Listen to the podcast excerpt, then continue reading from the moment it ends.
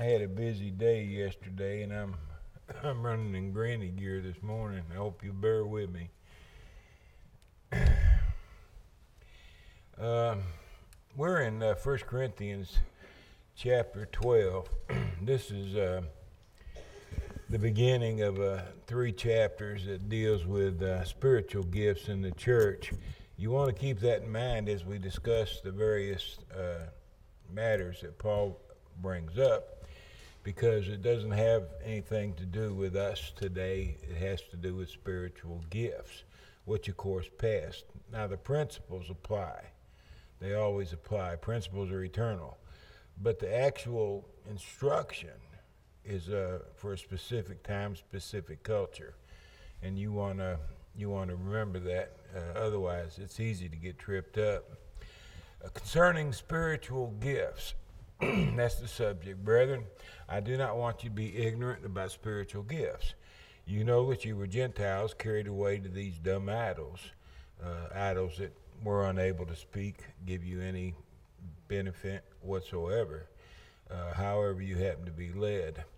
Therefore, since idols are dumb, I make known to you that no one speaking by the Spirit of God calls Jesus accursed.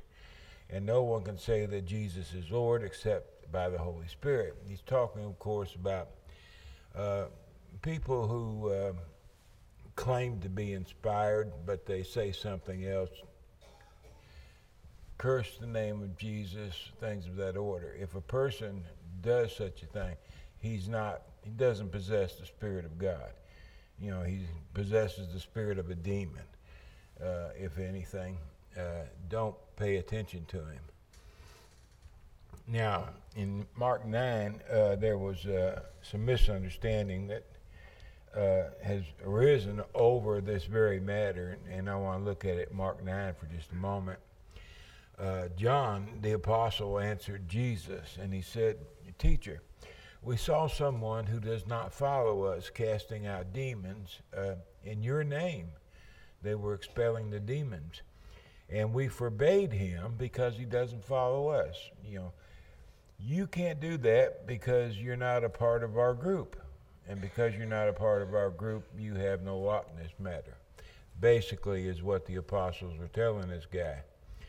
And Jesus said, "Well, do not forbid this man from casting out demons. For no one who works a miracle in my name can soon afterwards speak evil of me." Okay? Uh, there's there's some things that stands out that we are noticed. I've heard people use this about us. Uh, we're not supposed to uh, have no fellowship with someone just because they're not a part of our group. And they appeal to this text. Uh, this is what Jesus is saying.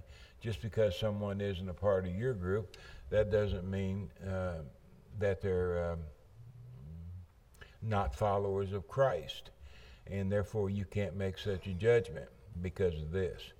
Uh, if you look at what's actually being said here, uh, first of all, John admits uh, this guy was casting out demons, okay? Well, the only person that could cast out demons is the Lord. There, no mere person could cast out a demon.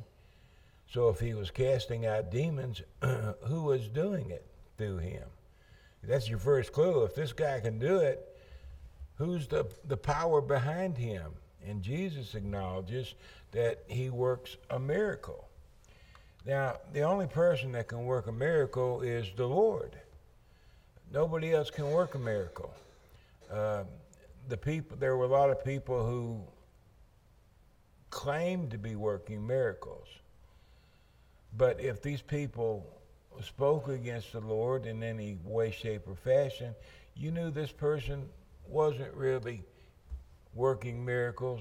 He wasn't really a follower of Jesus. Why? Because no one possessing the Spirit of God could call Jesus accursed. That just can't be done. Uh, if he's if he's got the gift of the Spirit, he's going to speak in favor of the Lord, not against him. Uh, the problem was he does not follow us, and this is where John uh, got tripped up. He's not a part of our group, us and our group, uh, the apostles, and Jesus, of course. because he wasn't a part of our group, he's not really uh, a follower of Christ. Uh, this man, uh, he could have been converted at any time during the Lord's ministry. Uh, he could have been given uh, gifts of the Holy Spirit, such as casting out demons. Uh, if he did this, it was because he was a believer. And the only way he could do such a thing is if he had the Spirit of God.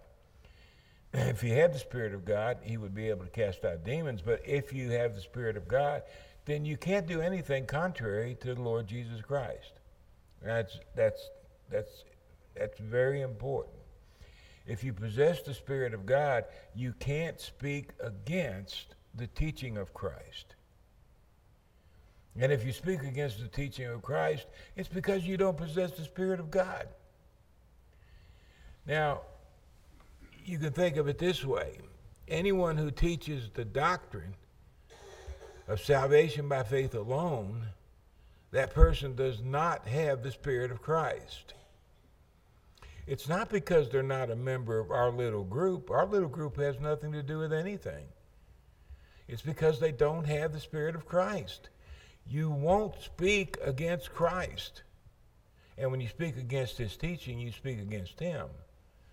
Any person possessing the Spirit of God will not speak against the Christ. He'll always speak in favor of him. Uh, and such things has to be acknowledged. We have to mark those who create divisions. Uh, Mark sixteen sixteen. It's our responsibility to do such things. We have to warn one another. John, First John four and one, um, my, my beloved, do not believe every spirit.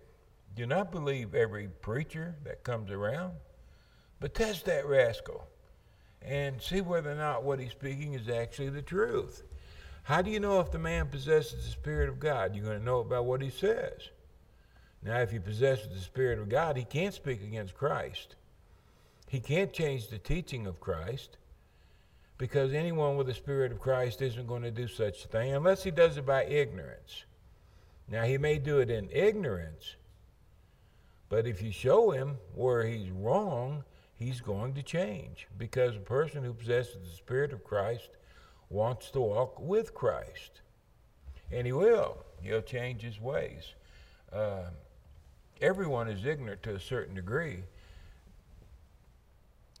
sincerely ignorant. Honestly ignorant, one hundred percent believing you're right only to be wrong.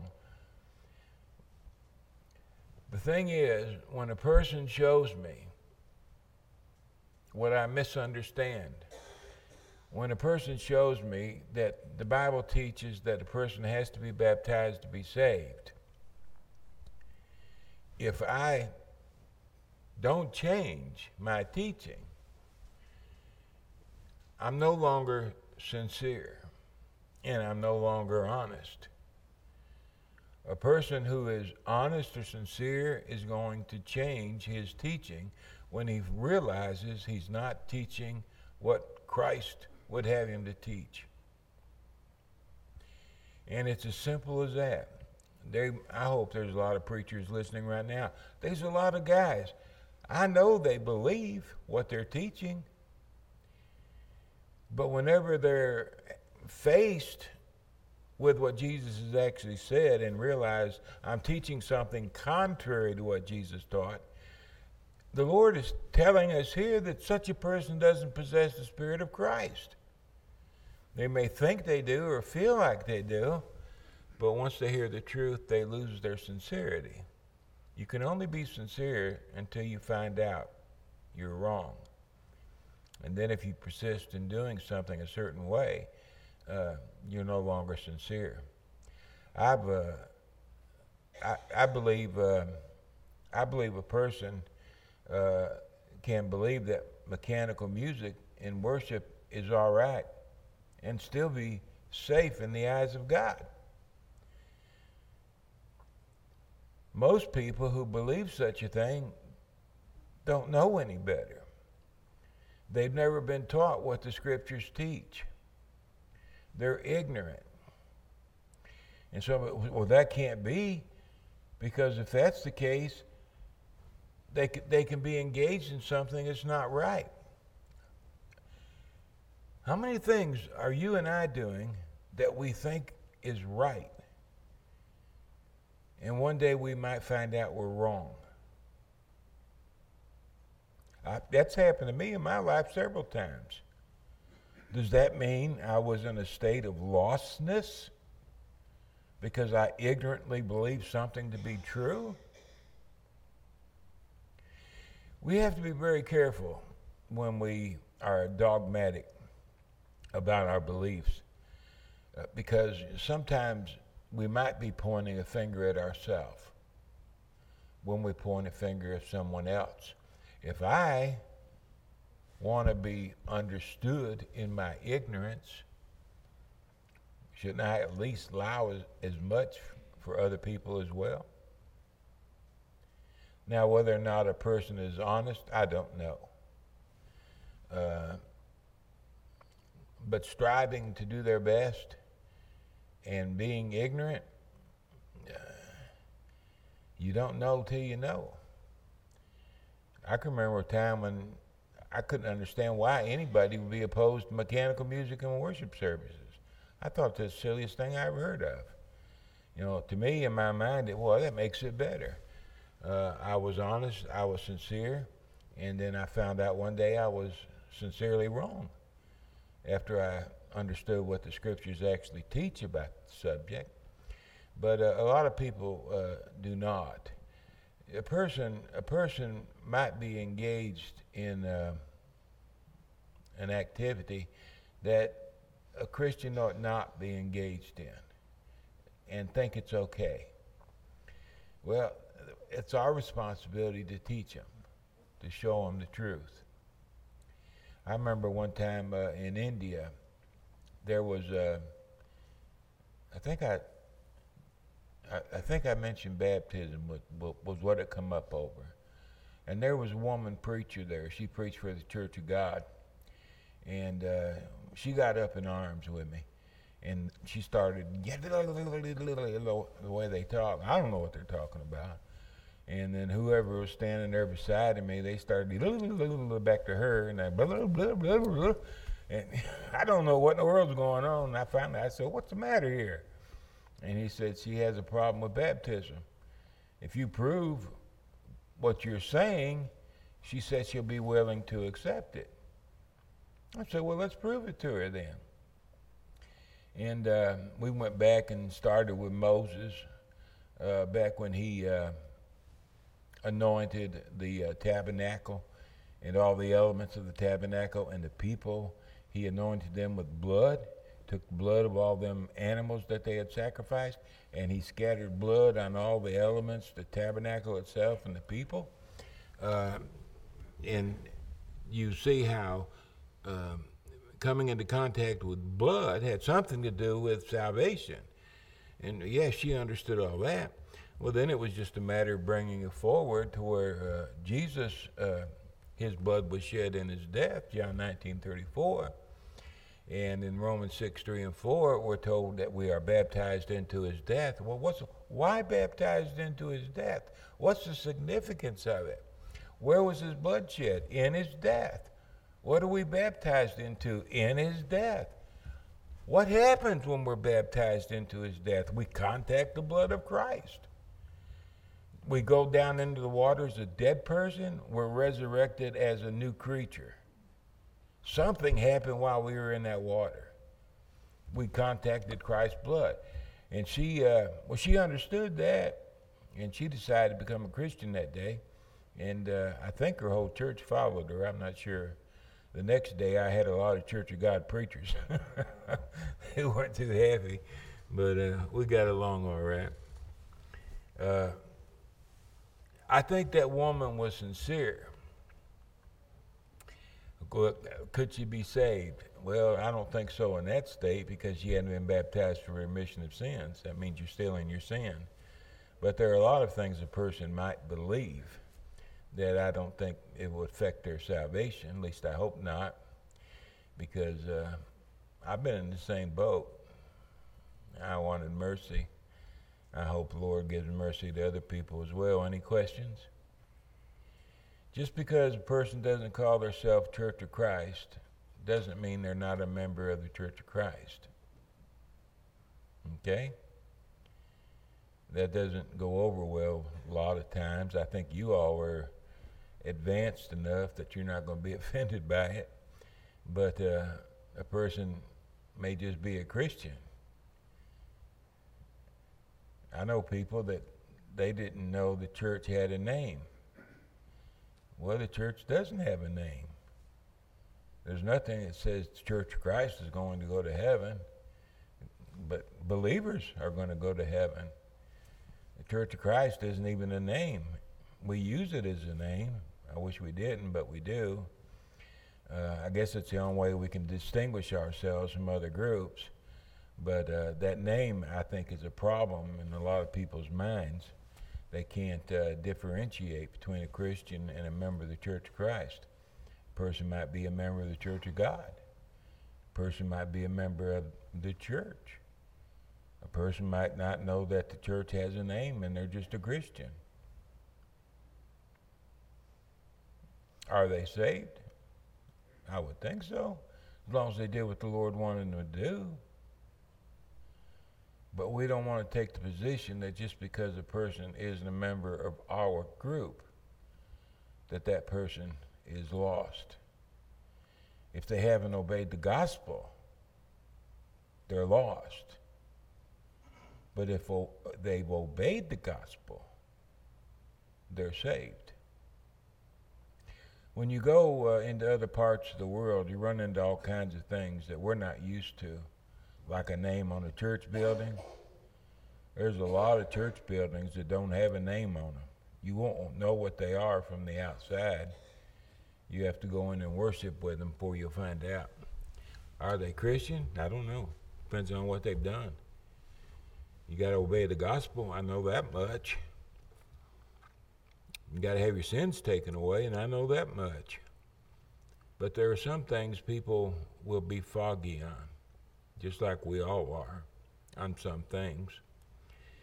Uh, the source and purpose of spiritual gifts. They had a problem with spiritual gifts. John misunderstood. You're not a part of our group, therefore you're not a part of anything. And they were wrong. There are diversities of gifts, different differences in ministries, and diversities of activities. In the church now, there are a lot of different gifts. Uh, Paul says, there's a lot of different ministries in the church. There's a lot of different activities in the church. We got a lot of different activities, okay? But uh, influencing, affecting them all is the same Spirit, is the same Lord, and is the same God. He's pointing out here that the Godhead is involved in everything we do as a congregation, regardless of what it is. Uh, the Spirit, Jesus, and the Father are all three involved. You got the Godhead involved in what we do as a congregation. We're supposed to be uh, uh, exercising gifts. Well, we have different gifts. You use yours, I use mine, and because we all use our own gift, we get everything we need to get done done. The same thing's true about the ministries. They're different. You know, you got a fellowship program, you got a food program, uh, we got Bible class programs, we got uh, what the young people are doing now. I forgot what it's called. Lads to Leaders. Uh, got Lads to Leaders, you got different ministries, and then of course you got different activities as well. But no matter what they're doing, no matter what the ministry is, no matter what the group is, it's the Holy Spirit that's involved in everything that takes place, or is supposed to be at least.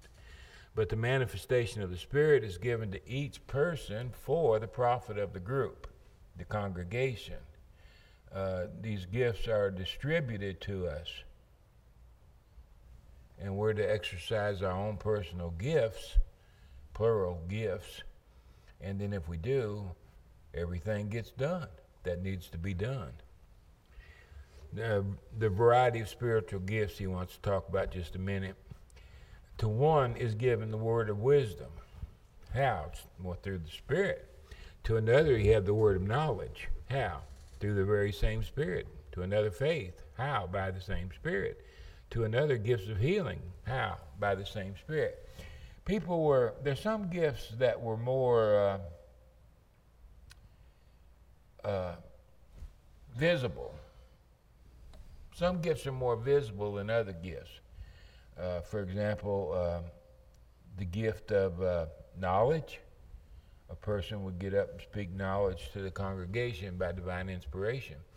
Or uh, the gift of healing. People can see a person uh, healing someone, and everybody would like to heal someone. And then you got other gifts that aren't nearly as visible, aren't nearly as desirous. Interpretation of tongues. That might have been one that wasn't high up on people's list. Uh, the point is, the Spirit has given each one a gift, in this case, miraculous gifts. He's given the gift of wisdom. He's given the gift of knowledge. He's given the gift of faith. He's given the gift of healings. There's four gifts listed so far. And it's the Spirit who gave the gift to a particular individual because that person is the best person to get the job done with regard to that particular gift. Now, if I have the gift of interpretation and I get puffed up because Jimmy has the gift of uh, healing. I want his gift. I don't want the gift of, I want his gift. I want to be able to do the big stuff like he does. People really like Jimmy. He's got the power to heal. They're all the time coming to Jimmy. And nobody talks to me. I just got the gift of interpretation. I don't want this gift. I want his gift. What am I doing? I'm fussing with the Holy Spirit. He's the one that gave the gift. What I'm implying is that he made the wrong decision. If he knew what he was doing, he would have given me the gift of healing. He would have given Jimmy the gift of interpretation. But he got it wrong. And because he got it wrong, I want him to change it. This is what was going on in this congregation. And this is the point Paul's trying to make. Whatever gift you got, you received the gift from the Spirit of God, because this is the best way to get the job done. The job is to move the congregation forward, to strengthen the congregation, to build it up, and hopefully to be a light in the city of Corinth. And the Lord knows who's the best person for each job. Therefore, he distributed the gifts. And take the gift you've been given and use it. Don't try to be the uh, the most visible person in the room. Just try to be what you are and do it well. There's also the working of miracles, uh, the prophecy, discerning of spirits, different kinds of tongues, interpretation of tongues. Nine gifts altogether that the Spirit gave out. Uh, the signs of an apostle that Paul talks about in First Corinthians twelve twelve is the possession of all nine gifts. The apostles were the only ones that had all nine gifts. Uh, if if one of them gave me a gift, it might be the gift of interpretation. And that might be the only gift I had. If he wanted me to have two, he might give me the gift of knowledge. He might give me the gift of interpretation. It would be up to the, but I wouldn't have nine gifts because I wasn't an apostle. They were the only ones. This was the sign of an apostle. How do you prove you're an apostle? I've got all nine of these gifts, and it's something only the apostles had. And uh, Paul references that when he's defending his apostleship in First Corinthians. But even though there's all these different gifts, there's only one Spirit, and he works all things, distributing to each one individually as he wills. And that's the key right there, as he wills. It's not about what I want, it's about what the Holy Spirit wants. If he wants me to be a, a, a fly on the wall, then I'm going to be the best fly on the wall I can be. If he wants me to do something else, I'm going to be the best something else I can be. It's not what you do. It's who you are. That's what makes the difference. Being a preacher is nothing. It doesn't mean anything. You stand up in front of the church and you talk. Hoop-de-doo. Does that mean this, the, does that mean the preacher's the most godly guy in the room? That's hardly the case. It's not about what you do. It's about who you are. And even though I'm sitting here talking right now, there could be a lot more godly people than me sitting out there. I just happened to get this job. And Paul's going to make that point as we go forward. Uh, unified and diversified, verses twelve through nineteen. For as the body is one, talking about the human body, okay, it's a very simplistic lesson. Hard to accept, but very simplistic. There's one body, I got a body, you got a body, but we got a lot of members, all the fingers and all that stuff. But all the members of that one body, even though they are many, are still just one body. Okay, I got one body, and I'm the head of the body. My head's the head of the body. I got one body, but there are all kinds of members. But even though a finger is not a body, the finger is still a part of the body. Okay, and all the parts are to work in unison. We all understand that. It's, it's really quite simple. Well, the same thing is true when you're talking about the Spirit of God. So also is Christ.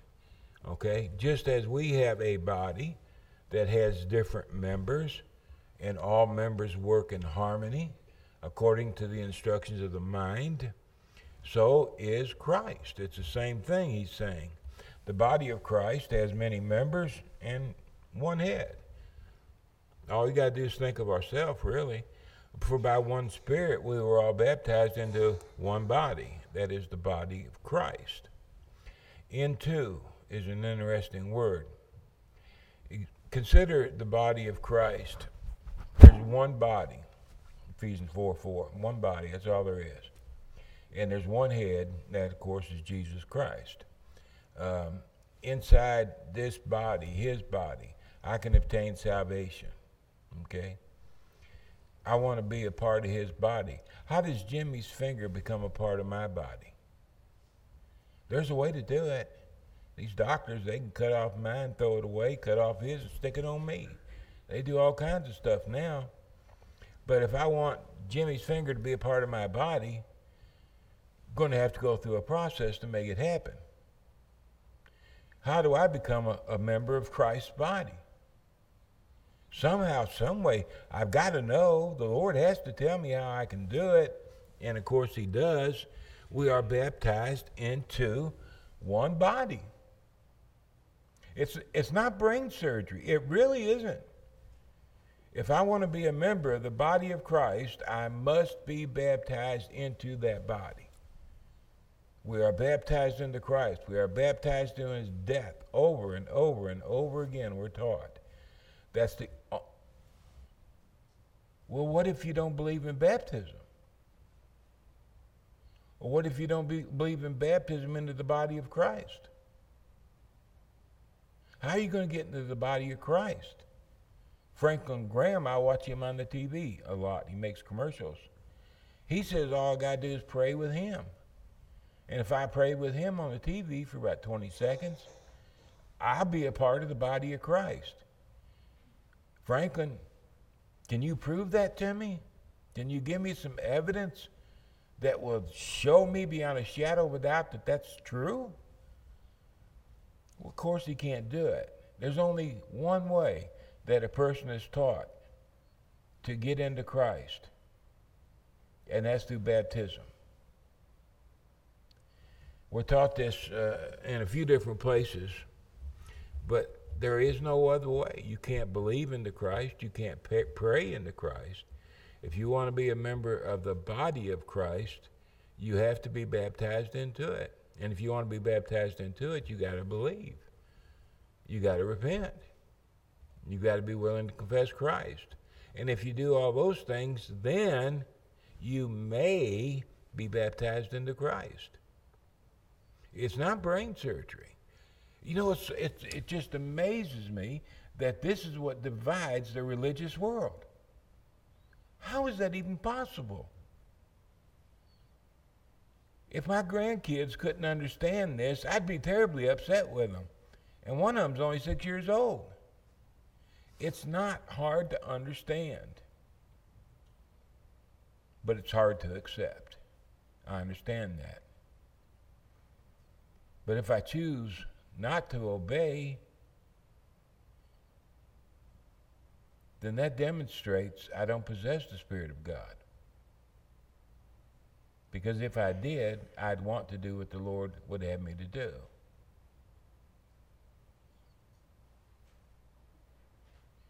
In the day of judgment, it's going to be a horrible, horrible thing to see. I dread, I dread it in one way. I hope the Lord takes us and gets us out of the way. We don't have to watch it all. But there's going to be a lot, like Jesus said in Matthew seven and twenty-one. Not everyone that says unto me, Lord, Lord, will enter the kingdom of heaven, but only those who have done the will of my Father in heaven. Do you, do you, have you ever thought about how many people are going to go into the judgment?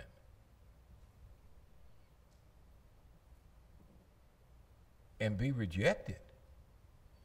And they think, they believe, they honestly, honestly believe they're right. But they've never gotten into the body of Christ, because there's only one way to do it. There's only one way. We should be teachers.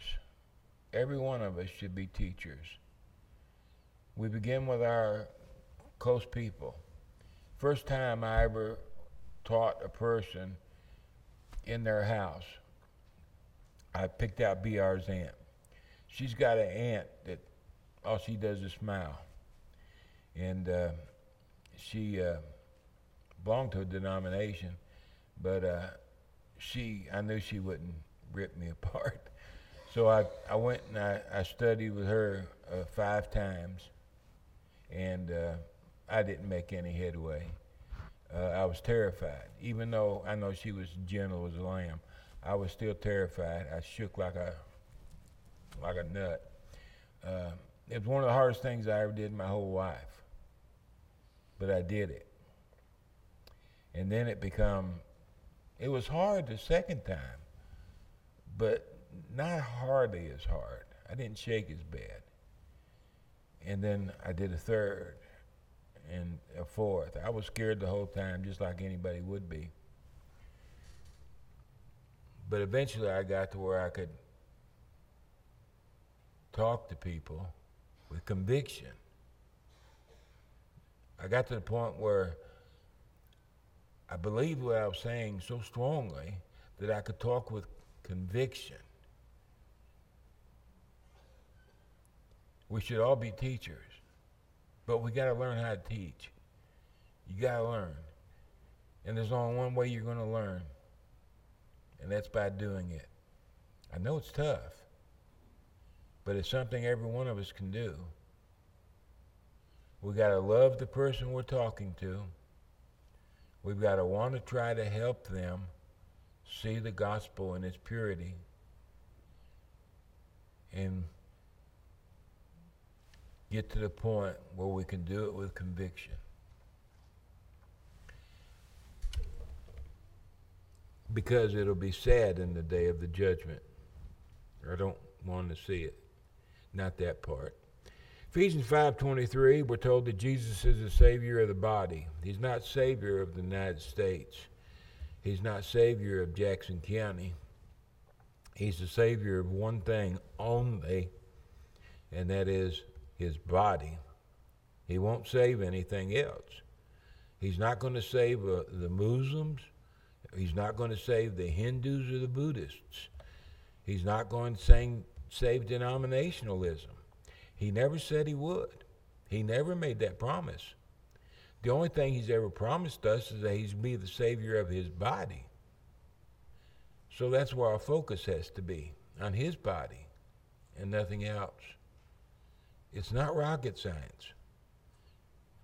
It was so hard for me to accept this when I first became a Christian, because uh, frankly, I thought Church of Christ was nuts. Uh, everything they said I thought was weird. Uh, I, I never heard such things in my life. I was used to what Catholics teach. And here I was over at Free Will, a little bitty old church. There's only thirteen of us in there. And I'm thinking, this preacher is going to go up against the Pope? You got to be kidding. You know, we're in a dinky little building in a dinky little county in a dinky little part of the world. And this guy's actually challenging all these Bible scholars? I thought he was nuts. I honestly did. But then I started learning the Bible for the first time in my life, and things started changing, and it was wonderful. We're all baptized into one body. It doesn't matter who we are, everybody, whether it's a Jew or a Greek, it doesn't matter. Whether it's a slave or a free, it doesn't matter. Whether it's a male or a female, it doesn't matter. Whether you live on top of the world or on the bottom of the world, it doesn't matter. Everybody in the world can enter the body of Christ and be saved if they are baptized into Christ. To qualify for baptism, you got to hear the gospel, believe it, repent of your sins, confess the name of the Lord Jesus. And then you qualify. Then you may be baptized. That's what Philip told the Ethiopian eunuch, remember? If thou... What hinders me from being baptized? If you believe with all your heart, then you may. It's a privilege to be able to be baptized, because that's when you come into contact with the blood of Christ.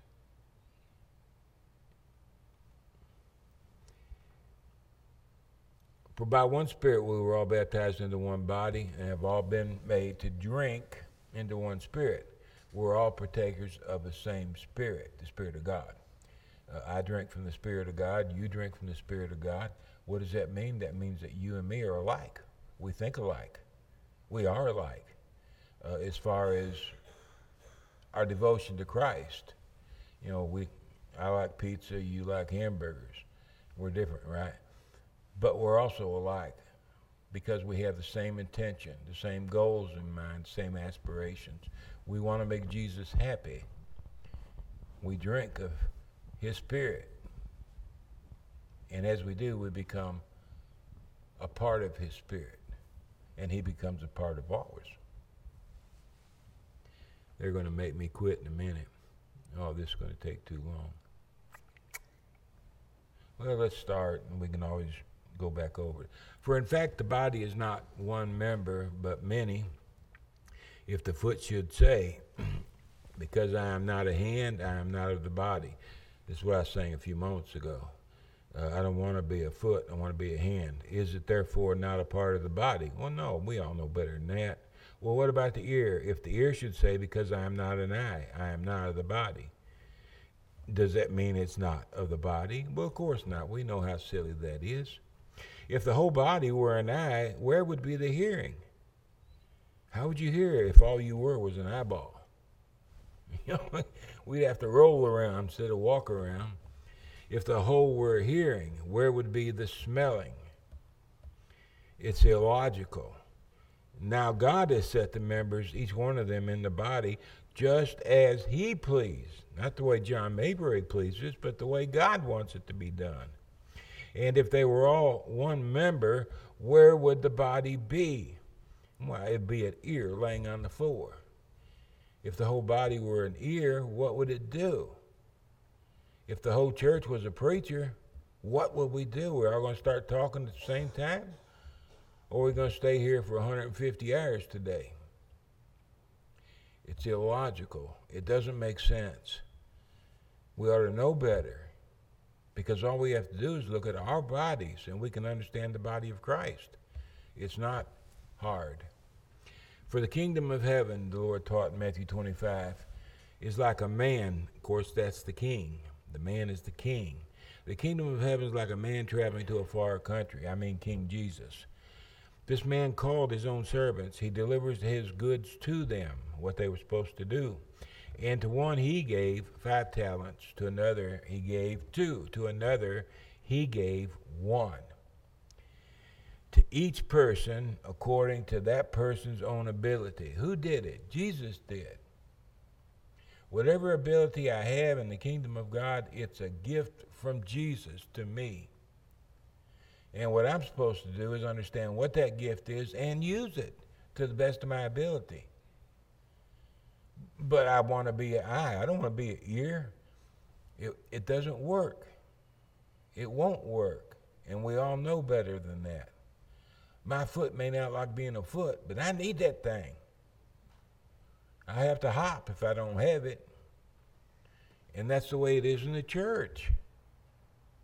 If the foot of the body of Christ doesn't want to be a foot, how's the body of Christ going to go forward? We have to think about what the Lord wants, not what we want. And Paul, in this chapter, he's going to teach us about putting people on pedestals, how foolish it is. To put, I'm on a pedestal. To put me on a figurative pedestal, how foolish that is. Because the only thing I'm doing at the moment is what God has given me the ability to do. I mean, that doesn't mean I'm a godly person. That doesn't mean I'm a man that can move mountains with my prayers. Somebody else out there might be able to do that. Maybe I, I can't do that. But there might be someone else who can. Just because you're there and I'm here, that don't make me better than you. And he's going to get into that and explain it to us, and God willing, we'll look at it next week. But it's very important. That everybody's important. Everybody's important. Whether you're a foot or an eye, a nose, an ear, it doesn't make any difference. Everybody has to work to make the body a success. And we all understand that.